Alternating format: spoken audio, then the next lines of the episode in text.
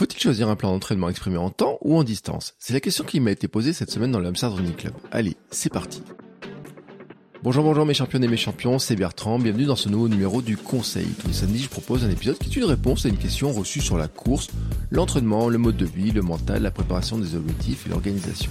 C'est un bout d'information questions-réponses plus long que je propose tous les vendredis dans le Hamster Running Club la communauté bienveillante autour du podcast pour vous aider à relever vos défis personnels. Le lien est bien entendu dans les notes de l'épisode. Et cette semaine, la question m'a été posée par Xavier dans le Hamster Running Club qui me demande euh, voilà ce qu'il me dit. Il me dit, voilà, je viens de reprendre après une légère pause, une nouvelle année, une nouvelle appli. Je prépare un semi pour début mars et en consultant le plan Décathlon, le fractionné est en distance et non en temps. Y a-t-il des différences ou c'est juste pour faire parler les curieux?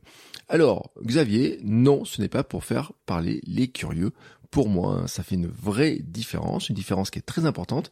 Je pense d'ailleurs qu'il peut y avoir un piège dans les plans exprimés en kilomètres avec des mauvaises allures, des séances trop longues, de la fatigue inutile pour des coureurs, ce que j'appellerais lents, en tout cas moins aguerris, souvent aussi, et donc bah, il y a un petit piège pour eux. Et c'est ce que je vais vous expliquer maintenant. Mais avant de partager avec vous ma réponse, je fais une petite pause publicitaire, car oui, vous savez, c'est ma pub qui me permet de financer ma vie de sportif et de devenir moi aussi champion du monde de mon monde. This Mother's Day, celebrate the extraordinary women in your life with a heartfelt gift from Blue Nile. Whether it's for your mom, a mother figure, or yourself as a mom, find that perfect piece to express your love and appreciation. Explore Blue Nile's exquisite pearls and mesmerizing gemstones that she's sure to love. Enjoy fast shipping options like guaranteed free shipping and returns. Make this Mother's Day unforgettable with a piece from Blue Nile. Right now, get up to 50% off at BlueNile.com. That's BlueNile.com. Venons-en donc maintenant à cette question. Le constat, c'est qu'on trouve deux types de plans, euh, généralement.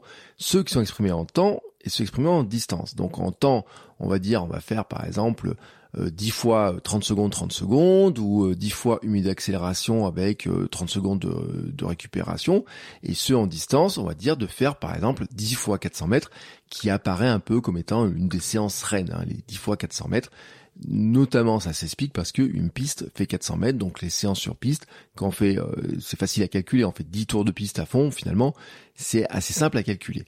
D'ailleurs, quand on regarde un petit peu les séances d'athlètes sur euh, les réseaux sociaux, on voit souvent qu'ils expriment des séances qui sont en kilomètres, hein, notamment sur la prépa marathon aussi, même sur du fractionné, on voit qu'ils font des, euh, ils ont, l'expriment souvent en kilomètres. Bon, attention, hein, ils ont une très bonne connaissance de ce qu'ils font, ils savent exactement ce qu'ils font, ils ont, ça, ils courent depuis très longtemps, la plupart, beaucoup en tout cas, sont professionnels, donc ils ont aussi des entraîneurs, ils ont aussi toute une organisation qui fait que pour eux, c'est vraiment calculé précisément. Mais vraiment, ce que je voulais préciser dans cette réponse, c'est que pour moi, l'impact est vraiment différent, ou peut être en tout cas différent, sur l'entraînement, la fatigue, la récupération, mais aussi l'emploi du temps.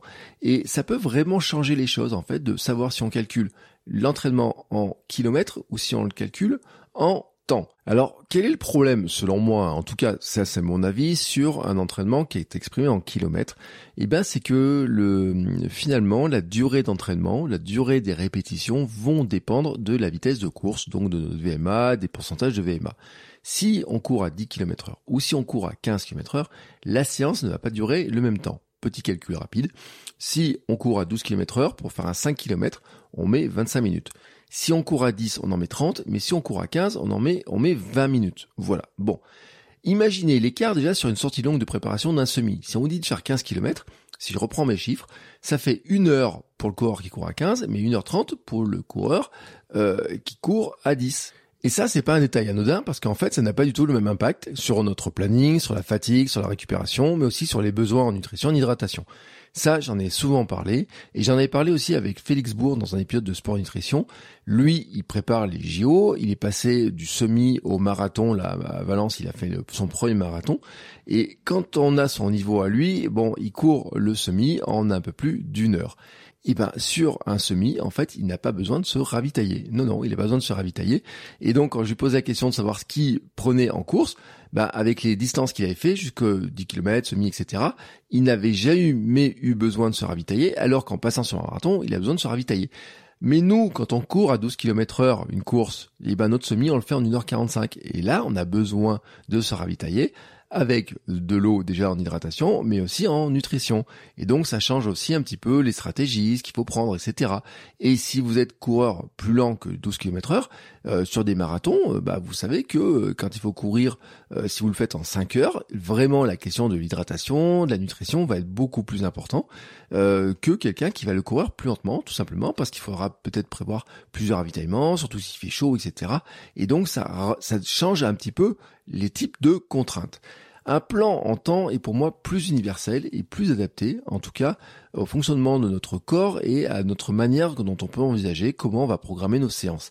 Et ça, c'est un point qui est pour moi important parce que, notamment sur les séances de fractionnés, pour revenir à la question qui était posée au départ, c'est que sur des séances de fractionnés, bon, elles permettent de développer le moteur de coureur que nous sommes. Et c'est pour ça, après, on va parler de VMA courte, longue et moyenne. Alors, les séances, en fait, elles vont faire entre 15 et 25 minutes, on va dire 30 minutes d'effort hein, dans ces séances-là. Et en fait, on va pas travailler tout à fait aux mêmes vitesses parce qu'elles ne permettent pas de développer la même chose. Entre des séances de VMA courtes qui sont à 100, 105 ou 110% de VMA et puis des VMA longues qui sont plutôt à 90 ou 95%, on ne développe pas les mêmes qualités. En fait, c'est pas le même travail. Oui, on dit que ce sont des séances de VMA, mais on n'est pas tout à fait dans le même fonctionnement, on n'est pas tout à fait dans les mêmes filières, dans les mêmes équilibres. Et en fait, vous savez, hein, sur euh, ces histoires de vitesse, plus on court vite et moins on peut tenir longtemps, bon, bah, il y a des allures qu'on n'arrive pas à tenir très longtemps. Et sur une VMA courte, par exemple, les répétitions font entre 30 secondes et 1 minute 15. Avec une VMA de 16, on peut presque faire 400 mètres, un peu moins de 400 mètres. Mais si on a une VMA de 10, on n'en fera que 200 hein, euh, sur euh, des répétitions euh, qui font dans ces zones-là. Et en fait, ça change beaucoup de choses quand même ça, parce que si mon plan il me dit de faire des 400 mètres à 105% de ma VMA, bon, un coureur qui a une VMA de 16, je l'ai répété, lui, il va le faire dans dans cette zone-là qui reste de la VMA courte. Mais un coureur plus lent, eh ben, il va passer dans des vitesses qui seront pour probablement des vitesses de VMA moyenne ou de VMA longue, donc pas la même intensité. Et le but du jeu de la VMA courte, les 105, 100, 100 105, 110%, c'est aussi de développer la vitesse et d'amener dans le corps dans des nouvelles vitesses, donc euh, on arrive à travailler la vitesse. Mais si finalement on n'arrive pas à courir à la bonne vitesse, parce que euh, sur 400 mètres on n'est pas capable de tenir la bonne vitesse euh, tous les 400 mètres, et eh ben quelque part, on n'arrive pas à travailler à la bonne vitesse, donc c'est pas efficace comme on veut. Bon, là, je vous renvoie sur les épisodes de Minute Perf avec Laure, on avait parlé des notions, de toutes ces notions d'équilibre et d'entraînement. Et c'est pour ça que je me dis que si on dit plutôt de faire une minute à 105%, parce que on sait qu'on peut le faire, on sait les entraîneurs savent que c'est possible de le faire. Bon bah quand c'est marqué une minute à 105% ou une minute à 100%, bon bah on sait à la vitesse à laquelle on doit courir et donc on va dire j'ai une minute à tenir, j'ai ma minute à tenir. Euh, et en plus, je trouve que d'ailleurs, il y a un truc qui sur les variations de euh, sur une piste. Hein, vous savez quand vous faites un tour, euh, des fois on part un peu calme et puis on se dit oh, je suis dans la dernière ligne droite, faut que j'accélère. On a du mal à avoir la bonne régularité de de tourner toujours au même moment. Moi, je sais que dans les derniers virages, j'ai une tendance à accélérer. Donc en plus, la régularité des fois n'est pas si facile que ça. Et vraiment, pour moi, c'est que je trouve que en fait, on dit bah voilà, on sait que l'entraînement VMA courte, c'est des fractions qui font entre 30 secondes et 1 minute 15. Là, on dit il y a une minute à 105%. Tac, c'est une minute à 105%. Et puis, si on est un coureur rapide, ça va faire une distance qui est plus importante que si on est un coureur lent. Mais en tout cas, même si on est un coureur lent, on sera bien dans la bonne zone d'intensité, dans la zone d'intensité qu'on veut travailler pour arriver, à développer sa vitesse.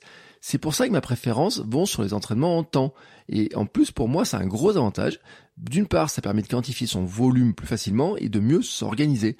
Parce qu'en fait, on sait qu'un entraînement, bah, quand il est planifié, qui fait une heure, parce qu'il y a 20 euh, minutes d'échauffement, qu'il y a 30 euh, minutes avec euh, des accélérations, du fractionné, et que derrière, il y a 10 minutes de récup, et ben, on sait le temps qu'il fait à l'avance. On sait quel temps qu'il fait à l'avance. Alors que, Bon, euh, une après, au bout d'un moment, on se connaît, hein, quand on sait qu'on fait des accélérations, de, qu'il faut faire des 400 mètres, etc. Mais bon, il y a une petite variante. Hein. On dit, bah, je sais pas à quelle vitesse je vais passer mes 400 mètres, je sais pas comment ça va se passer.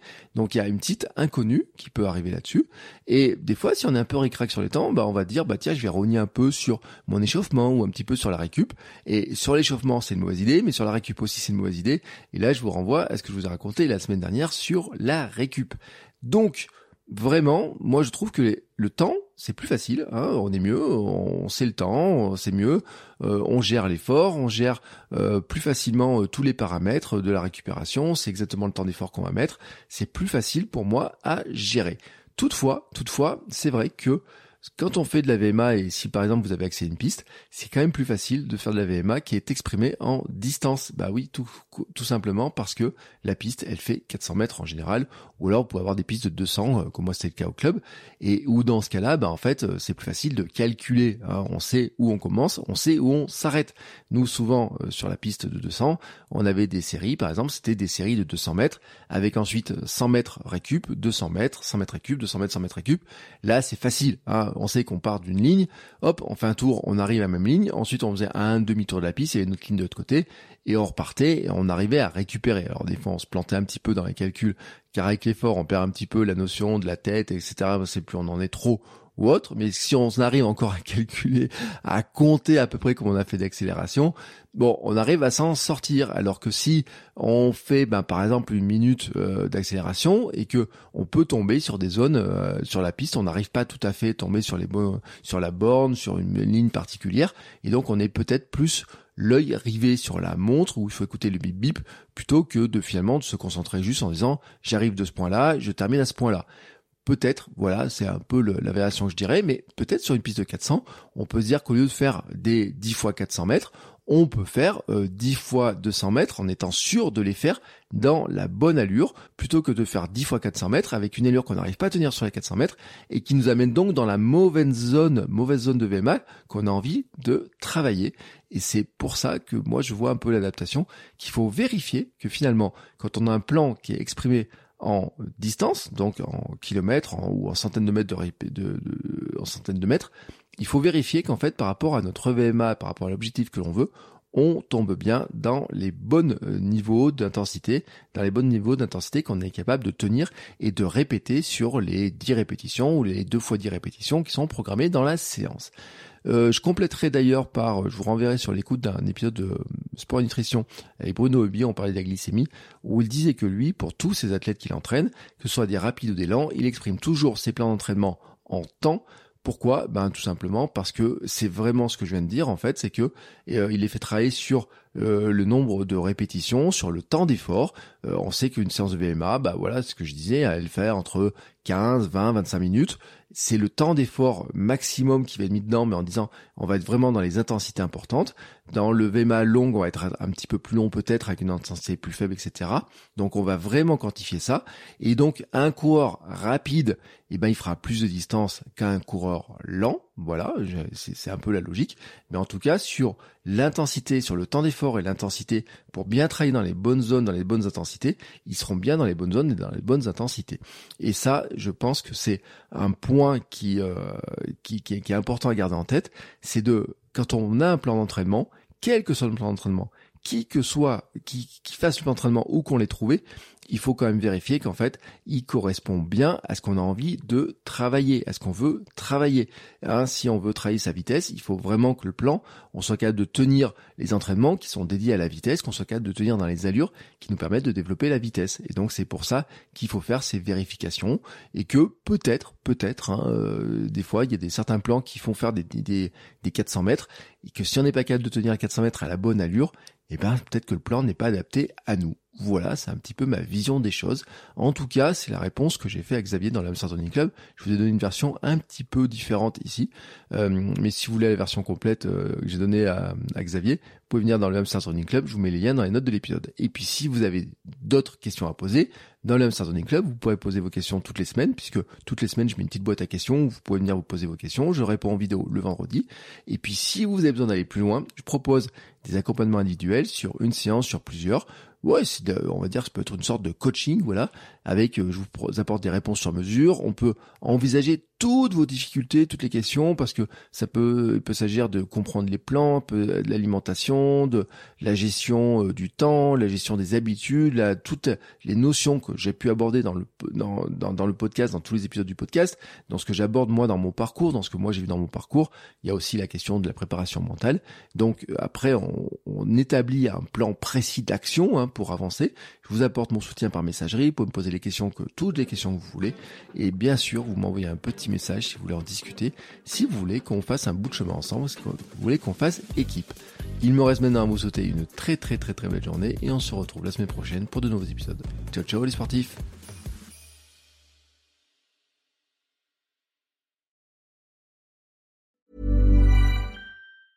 Planning for your next trip? Elevate your travel style with Quince. Quince has all the jet setting essentials you'll want for your next getaway, like European linen premium luggage options, buttery soft Italian leather bags, and so much more. And is all priced at 50 to 80% less than similar brands.